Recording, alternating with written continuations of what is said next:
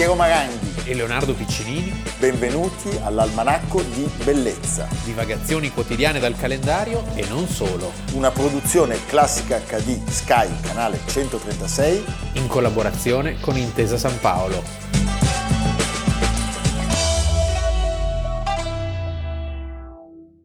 Almanacco di Bellezza, 29 novembre, Piero Maranghi. Leonardo Piccinini, dunque è cambiato qualcosa alle nostre spalle. La gallina non è più illuminata perché non sono arrivati i nuovi doni, non c'è più il formaggio di Il Zamò. formaggio era una cosa, signori, Miriam e Pierluigi Zamò sono dei geni. e lo schioppettino E lo scoppiettino, cos'è lo schioppettino? Cos'era? Perché purtroppo... è stato folgorato. Domani, sempre su segnalazione dell'amico fraterno Mentore! Stefano Lucchini, Stefano Lucchini, segnaliamo che domani 30 novembre presso il centro congressi di Fondazione Carico, via Romagnosi 8 a Milano, si terrà una giornata in ricordo Di un del gigante. banchiere umanista Raffaele Mattioli, a 50 anni dalla scomparsa, una, una- una mattinata che è stata organizzata giustamente da Intesa San Paolo con il supporto della Fondazione Raffaele Mattioli per la storia del pensiero economico. Sotto l'alto patronato del Presidente della Repubblica. Di nuovo presenta l'amico Ferruccio De Bortoli, Presidente della Fondazione Corriere della Sera. ci saranno i saluti di Ricciarda Mattioli, Presidente della Fondazione Raffaele Mattioli. è previsto l'intervento introduttivo di Antonio Patuelli Presidente dell'Associazione Bancaria Italiana. e una relazione di Gian Maria Gros Pietro. Presidente di Intesa San Paolo. E qui c'è anche un altro. inchino. E poi sappiamo, I presidenti. Beh, ci sarà anche un amministratore delegato Ecco. perché ci sarà l'intervento di Carlo Messina che dialogherà con Ferruccio De Bortoli.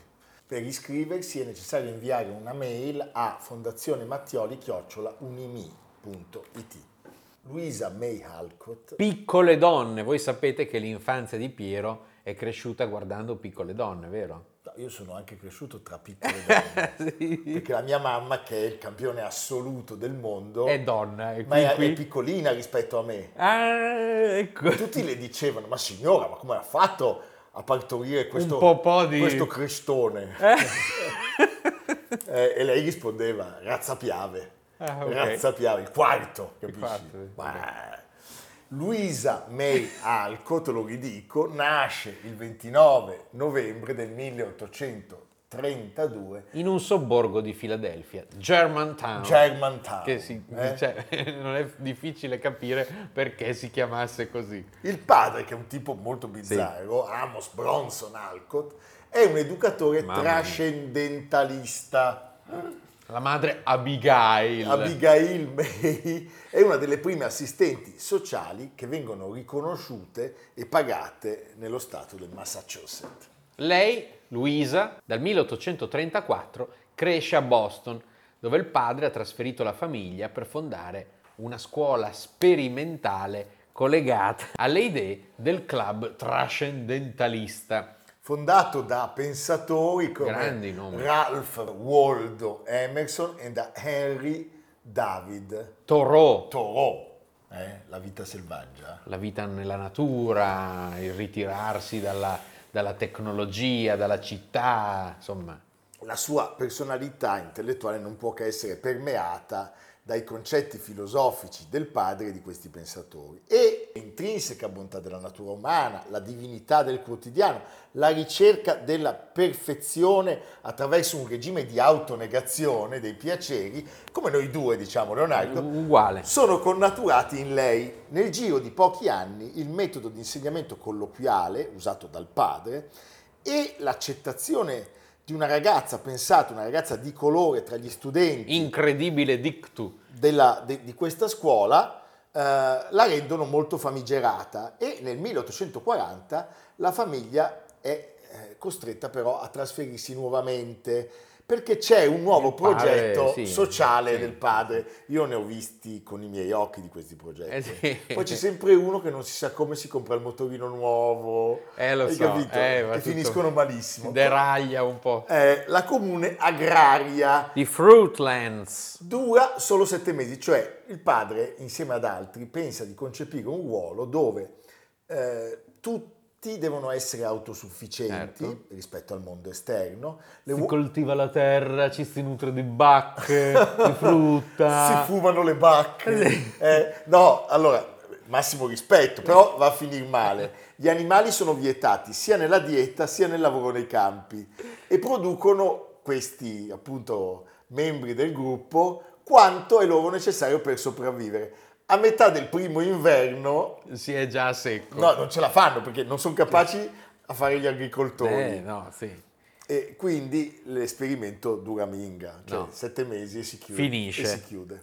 Quindi per contribuire in maniera consistente a un'economia familiare che ovviamente è in grande crisi per colpa di questi progetti strampalati, Luisa accetta qualsiasi lavoro, insegnante, sarta, governante, collaboratrice domestica, insomma una ragazza che è, è pronta a sacrificarsi. Gli anni 50 dell'Ottocento sono gli anni peggiori nella vita di questa scrittrice. È perché c'è la guerra. C'è la guerra, eh, però la guerra per lei in realtà, in questa infinita bontà, porta un'occasione. Lei, siccome gli uomini sono impegnati al fronte, può incominciare a fare cose che erano riservate soltanto al cosiddetto sesso forte, termine che forse non bisognerebbe mai più usare No, eh? E quindi lei cosa fa? Assume delle responsabilità, come altre donne che mandano avanti le fattorie, amministrano le società, entrano a far parte dell'amministrazione pubblica. e scrive. E lei scrive per Scrive, l'Atlantic Monthly sì, e so- a sostegno dell'abolizione della schiavitù e a favore dei diritti delle donne. Nel novembre del 1862 si offre volontaria come infermiera e, siamo nell'ospedale unionista di Georgetown. Questo suscita l'entusiasmo del padre che Subito. dice brava, Brava. vedi che qualcosa è servito, Eh beh. tutto quello che ti ho insegnato. e lei medica le ferite, a- applica i cataplasmi, consegna ai chirurghi Ah. le seghe per l'amputazione Ai, ai, ai. E gli aghi per l'intervento chirurgico, ma soprattutto svolge quello che lei chiama il dovere più triste e difficile John Brown's body was a molder in the grave. debba fare. John Brown's body il was a molder in the Cioè, grave. lei deve scrivere, lui fa, fa lo spiritoso perché è inumano. No, è l'atmosfera, Eh, cioè, creavo bene. l'atmosfera. Lei scrive le lettere ai familiari e agli amici dei soldati che muoiono nonostante Mamma le mia.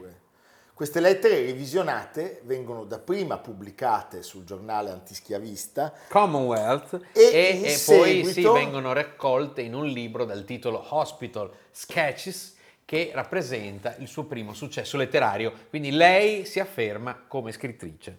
Come Joe, l'eroina di Piccole donne, anche Luisa, per guadagnare i soldi, comincia a scrivere e pubblicare con successo almeno 33 tra racconti gotici, romanzi sensazionali, e usando uno pseudonimo che è A.M. Barnard. Nel 1868 il suo editore le chiede di scrivere un romanzo di formazione che abbia per protagonista delle ragazze. Luisa non è per niente convinta dell'idea e dice, avendo sempre preferito la compagnia dei maschi, come potevo scrivere una storia per ragazze senza averne conosciute altre che le mie sorelle?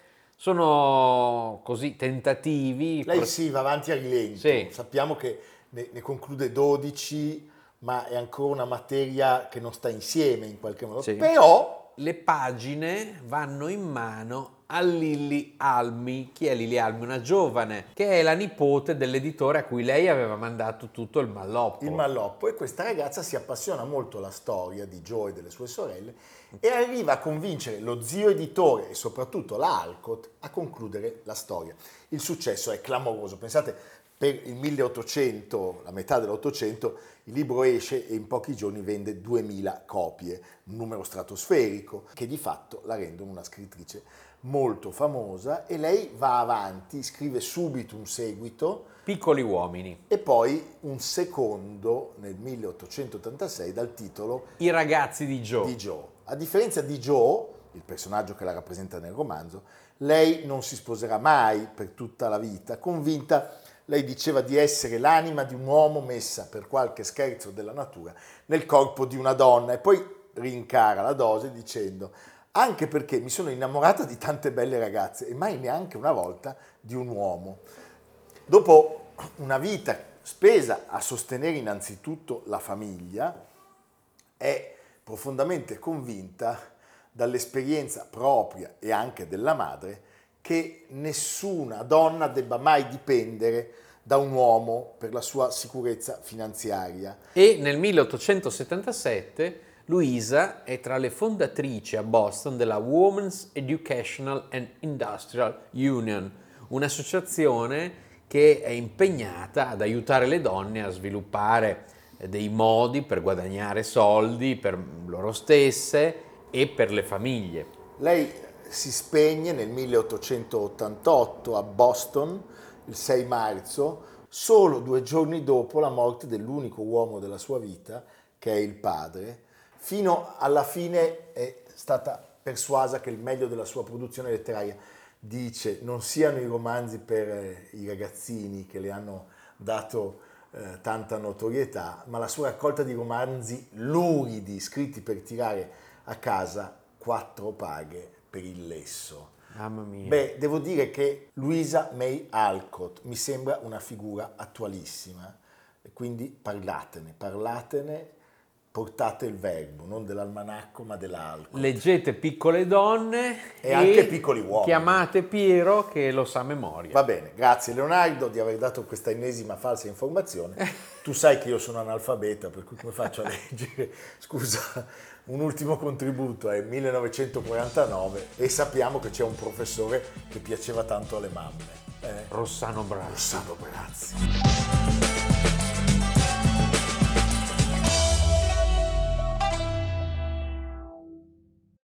Nel 1946 il grandissimo Roberto Longhi diceva che bello quando si farà finalmente una mostra completa dedicata a Giovanni Bellini. Non è vero? Non è vero.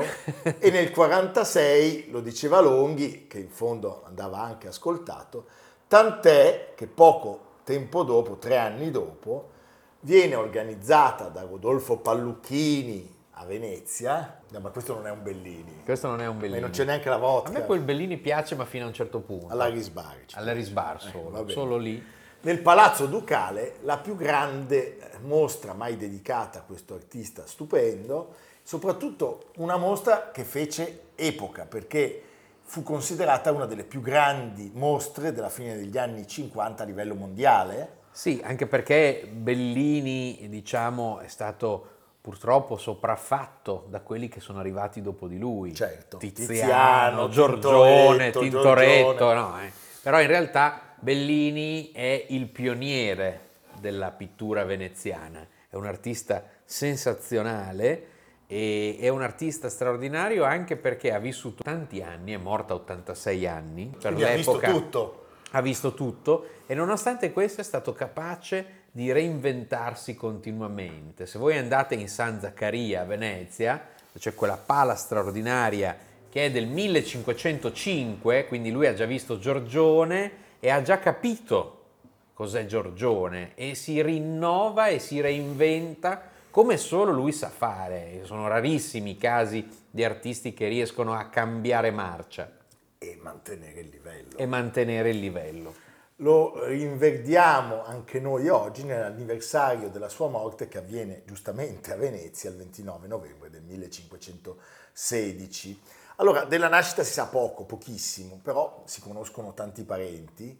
È avvenuta intorno al 1430. Nel Venezia, caso, Venezia, perché poi c'era invece Murano con i Vivarini, i che vivarini, erano gli avversari. Dei Bellini. Anche i Vivarini voi li trovate in tutte le chiese di Venezia. Però, diciamo, Bellini c'è un mondo in più che i Vivarini ancora non avevano capito. Il padre è Jacopo, Jacopo Bellini, che è un affermatissimo pittore tardo gotico, è incerta eh, la, l'identità della madre. È il contrario del proverbio, mater certa. Sì, in questo caso potrebbe essere la pesarese Anna Rinversi, che è madre certamente di Gentile, suo fratello, di Niccolò e di Nicolosia, che sposa Andrea Mantegna, quindi si crea veramente una tribù di il di cognato giganti. di Mantegna. Sì, eh? non è male. Beh, insomma, Ovviamente viene influenzato, oltre che dai parenti, anche dal cognato,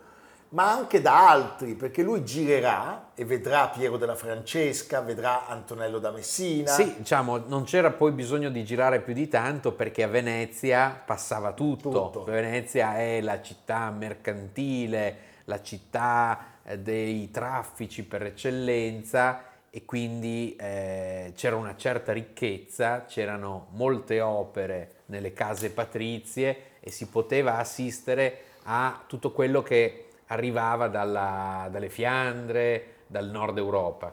Pochi sono i quadri datati, ma questo non vuol dire nulla perché decisamente... E lì ci pensano gli storici dell'arte. Eh, va poi. bene, giusto. Se no cosa serve? Che se no che noia. Se fosse Eh, già tutto datato. Però lui decisamente il segno lo lascia, ma non solo per eh, la potente e numerosa produzione artistica, ma anche per essere stato il creatore, E il tonalismo. il tonalismo veneto, Sì.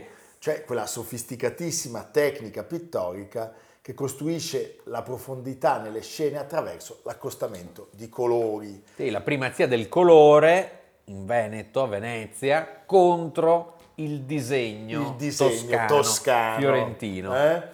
Questa spazialità lui era capace anche di ottenerla senza fare ricorso Certo. alle architetture. accostando appunto la- i, i toni diversi di colore e sono colori bellissimi. Bellissimi, bellissimi. Ci sono dei verdi, vicino dei blu. Pensa alla veste di San Marco quando predica, che poi viene ripresa a Telchel da Tintoretto. Certo, eh beh, quello è un- un'opera a due mani perché in quel caso Bellini, la- Giovanni Bellini lavora col fratello Gentile ed è uno dei più grandi teleri della pittura veneta che occupa un'intera parete del grande salone napoleonico di Brera. E quindi lui è anche in qualche modo capace di influenzare, dopo essere stato influenzato, quelli che vengono dopo di lui. Sai perché? Perché è intelligente. Che aveva la testa. Aveva la testa. Poi aveva la testa, Testa, testina. testina. Io dico testina perché a Milano abbiamo un quartiere, il Giambellino, quello del Cerutigino, eh, di Iannacci, Iannacci. che è un po', è un po', è un po' trascurato. È un nome che non è altro che la sintesi appunto del nome Giovanni Bellini. La città Venezia è minacciata dai turchi Eh, lo sappiamo. e quindi si guarda verso la Eh, terraferma. per forza. Perché di là si dice mamma li turchi andiamo a Padova. Questo è proprio un assunto. Padova che viene conquistata 30 anni prima sostanzialmente la nascita del nostro protagonista. E viene anche conquistata da un altro grande artista, Donatello, Donatello. arrivato da Firenze. C'è un, eh, una felice sintesi tra l'atmosfera veneziana, che è ancora un'atmosfera di sapore bizantino, e invece la, la terragna Padova. Terragna a Padova. Ci sono le prime opere che hanno un sapore mantegnesco, se vogliamo, la trasfigurazione che potete ammirare al Museo Correr di Venezia, la presentazione al Tempio che è alla Fondazione Querini Stampaglia, meravigliosa. eh, Carlo Santa- Scarpa. Santa Maria Formosa, Carlo Scarpa. eh? Piero è molto legato a Santa Maria Formosa. E anche a Carlo Scarpa. Sì, e anche agli spritz. Gli spritz, Sì. bianchi però. Io a Però- Venezia bevo solo spritz bianco con l'oliva. È importante. È importante, verde, l'oliva deve essere verde. Senti Leonardo, nel 1460, non ha ancora compiuto 30 anni, lui dipinge la Pietà che oggi è custodita a Brera. È uno dei gioielli della Pinacoteca di Brera che arrivò per acquisto di Eugenio di Beauharnais dalla collezione bolognese Sampieri. Sampieri, Eugenio Viceré, Sì, di Beauharnais, fa anche rima. eh, figlio figlio di Giuseppina, di... Beauharnais. Bravo. In realtà era una creola, Beauharnais era il marito. Era il marito che era un poveretto. Eh, Senti, e poi se andate a Zani, Poveretto. Ecco. Cornet Beauharnais. Sì. Va bene. Se andate alla Basilica Sani e Polo, Sani Polo. Sani Polo, Giovanni e Paolo di Venezia, potete ammirare il politico di San Vincenzo, Ferrer. Oh. I domenicani. i domenicani. E sappiamo che c'è un- un'opera che lui non riesce a terminare, un diluvio universale per la scuola di San Marco, dopodiché va nelle Marche e lì approfondisce l'arte di Piero della Francesca, appunto Antonello da Messina, e dipinge la famosissima Pala Pesaro. Andate a visitare i musei civici di Pesaro, ci sono dei dipinti straordinari e poco conosciuti. Noi vogliamo dedicare questa puntata su Giovanni Bellini e eh, sulla pala Pesaro a Milena e Alberto Ugolini, pesaresi meravigliosi. Senti, 1479 sostituisce il fratello. Nel restauro di Palazzo Ducale diventa in breve il pittore ufficiale della Repubblica, carica che prevede una serie di, di, di status. Tra cui eh, la senseria. Sì, del fondaco dei tedeschi e l'esenzione da obblighi verso la, la fraglia dei pittori, cioè non doveva pagare eh, L'Empals. l'Empals, sì. Senti, fuori Venezia lui dipinge la resurrezione per il Duomo di Vicenza. e ovviamente non, non- non può esimersi dal carteggio con Isabella d'Este, che come una sorta di... Che è una, Sì, una Isabella. Stewart Garner Eh. o Peggy Guggenheim Cioè, dell'epoca. a Leonardo fammi il disegnetto, Certo. poi a Bellini. Ma ci sono queste donne Beh, caparbie ci sono che si oggi. ripetono, eh? Ci sono Sì. anche oggi. Non facciamo nomi, No. eh, ma solo cognomi. No, sai quello? No, no, non facciamo neanche i cognomi. Dopo un tira e molla nel 1504 lui consegna una Madonna col bambino, San Giovanni e San Gerolamo per lo studiolo di Mantova. Eh, Le, le Madonne con bambino di eh, Giovanni Bellini. Ce n'è che ce n'è, noi abbiamo recentemente fatto vedere nello speciale dell'Accademia Carrara la Madonna di Alzano, lì ce ne sono ben due molto importanti ed è certamente un genere a cui si dedica con un primato assoluto, qualità, E di con- bellezza. Poi c'è una quiete. Sì. Cioè quei colori così straordinariamente accesi, però ti danno un senso di pace. Bellini mi dà pace. Sì, non è un pittore tormentato, No, no, non, c'è un- non è Tintoretto. no, Ecco. decisamente. Allora, un capolavoro assoluto che dobbiamo citare è la Madonna del Prato, alla National Gallery di Londra, dove si vede anche la lezione di Antonello da Messina, cioè la tecnica ad olio con cui realizza eh, uno dei dipinti forse più problematici e, discussi della storia dell'arte. Su cui tutti si sono esercitati. Stiamo parlando? L'allegoria sacra degli Uffizi. Ah, che qua. È apprezzato eh, Anche all'estero. molto all'estero, diciamo che diventa un po' il simbolo di quella Venezia che si fa strada eh, nel campo delle arti, inventando un ver- una vera e propria scuola, una vera e propria linea, uno Du- stile. Uno stile, il geniale Albrecht Dürer nel 1506, qua è molto ingeneroso però, scrive a Pirkheimer definendo Giovanni Bellini l'unico pittore di genio a Venezia. Questo non è vero, però sappiamo che il suo legame con la capitale della Serenissima è assoluta, tant'è. Lui torna a dipingere nella sala del Maggior Consiglio insieme a Vittore Belliniano e a Carpaccio per poi terminare per la scuola grande di San Marco la predicazione di San Marco ad Alessandria, che è a Brera, che è una Alessandria immaginata sulla falsariga di Piazza San Marco di Piazza. San Marco, proprio, proprio- vedi, lo vedi? Sì, lui gli obelischi non li ha mai visti, ha mai infatti si visti. vede che crea delle architetture E soprattutto lui non era mai andato ad Alessandria in Piemonte. che... Ah, Battutona. Senti, quando vi capitasse di andare a Brera, Fate una telefonata a Piero. no, entrate nella sala successiva, sono le Sì. sale napoleoniche, e vi mettete un po' di taglio e Vicino alla guardate. toilette? No, guardate qui Tintoretto, il ritrovamento del corpo di San Marco, e fai? là in fondo la predica di San Marco. Occhio alle braccia alzate, che di questo periodo... No, figurati, io sono fuori discussione. E guardate il rapporto tra questi due capolavori unici. Sì, che vengono dallo stesso contesto, perché erano le grandi sale della più grande e importante confraternita di Venezia, quella di San Marco, che poi venendo soppressa con, la- con l'arrivo di Napoleone, vede smembrare questo- questi cicli straordinari di teleri, perché a Venezia non si affrescava per problemi di umidità e si rivestivano le pareti di tele, i teleri. I teleri. Senti, l'ultima grande opera, un'opera di grandissimo respiro, Il Festino degli Dei, che Siamo- oggi si trova alla National Gallery di Washington, è meravigliosa, con il paesaggio dipinto da Tiziano, faceva parte, insieme alle altre opere di Tiziano, dei famosi camerini di Alfonso d'Este a Ferrara, che poi verranno dis- dispersi dopo che gli estensi da Ferrara devono scappare. E arriva il Papa. E il Quando arriva il Papa, Quando metà delle Papa- opere finiscono eh, Aldo Brandini, Borghese, le Certo. varie famiglie, gli altri poi prenderanno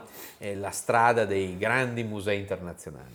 Senti, lui sappiamo scompare, muore a Venezia il 29 novembre del 1516. Così vecchio come l'era dipenseva par eccellenza. Eh, lo dice Marin Sanudo, Sì. un VV, un Vasari veneziano, Sì. soprannominato Giambellino, l'abbiamo detto, eh, il malandato quartiere di Milano suggerirebbe maggiore attenzione. È interessante Leonardo, perché abbiamo parlato di Pesaro e della Pala Pesaro e di Milena e Alberto Ugolini a cui dedichiamo questa puntata. Pesaresi di livello. In dialetto pesarese, Giambellino è sinonimo di persona trasandata. Vedi? Lui non lo era, No, però. Senti, nel 1465, sempre alla National Gallery di Londra, ha dipinto un'orazione nell'orto che al- ai tempi della celebre mostra del 49 deve aver colpito, per l'uso insolito di un rosa tenue, Quel genio di Giuseppe Cipriani, padre, padre di Arrigo, di Arrigo, che in suo onore inventò il Bellini, così come avrebbe inventato il Carpaccio in onore di Carpaccio, ed è una bevanda che Piero ama molto quando va all'Aris Bar. all'Aris Bar. Anche se ti devo confessare che amo offrirlo agli ospiti. Ecco. Perché io prendo sempre il whisky sour col Johnny Walker rosso. Ecco, quindi In se, quei magnifici bicchierini. se vi capita di incontrare Piero all'Aris Bar, sappiate che paga lui. Sì, va bene. Con la carta di credito sua però.